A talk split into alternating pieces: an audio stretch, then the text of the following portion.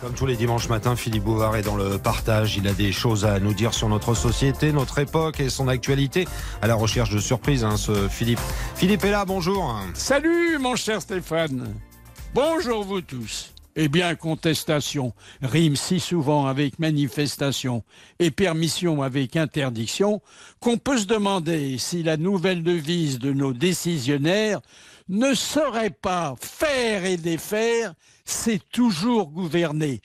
D'autant que les sentences de la justice administrative ne devancent généralement que de quelques heures un événement litigieux menaçant de tourner mal. N'oubliez pas que de surcroît les drones, nouveaux venus dans la panoplie du maintien de l'ordre, suscitent des réactions variées et donc imprévisibles. Oui, les drones, mais vous savez, ces petits avions télépilotés chargés de surveiller ou de bombarder. Ainsi, autorisés à Paris, à Lyon et à Bordeaux, ont-ils été interdits à Rouen? Sachant qu'en appel interviennent de plus hautes juridictions comme le Conseil constitutionnel et le Conseil d'État avec en filigrane la principale question de confiance. L'augmentation de la sécurité justifie-t-elle la diminution des libertés? Les réponses diffèrent selon les époques et dont les régimes. Alors, quelques exemples. Le 23 décembre 1960, la requête du regroupement national est déclarée irrecevable, faute d'inscription sur la liste officielle des partis. Le 10 novembre 2020, annulation partielle de l'arrêté de la préfète de la Lozère à propos des dérogations apportées aux obligations du confinement.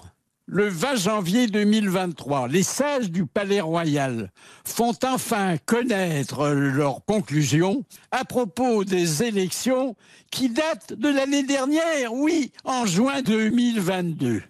Ce qu'on ne comprend pas, en revanche, et qu'on ne nous explique jamais, c'est la raison des différences considérables lorsqu'il s'agit d'évaluer l'affluence sur la voie publique les jours d'agitation populaire, et selon que les chiffres émanent des ministères ou des syndicats.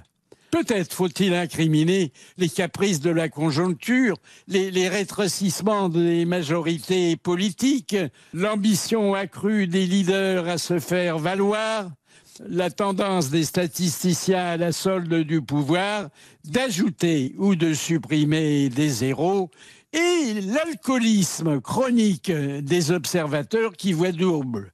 Et puis le classement parmi les protestataires des bébés pleurnichant dans leurs poussettes pendant un défilé.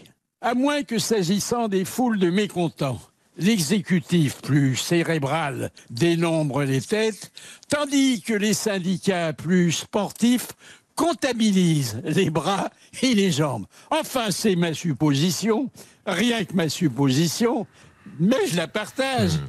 À dimanche prochain. Rendez-vous est pris, comme tous les dimanches, Philippe Bouvard en personne dans RTL Matin Week-end.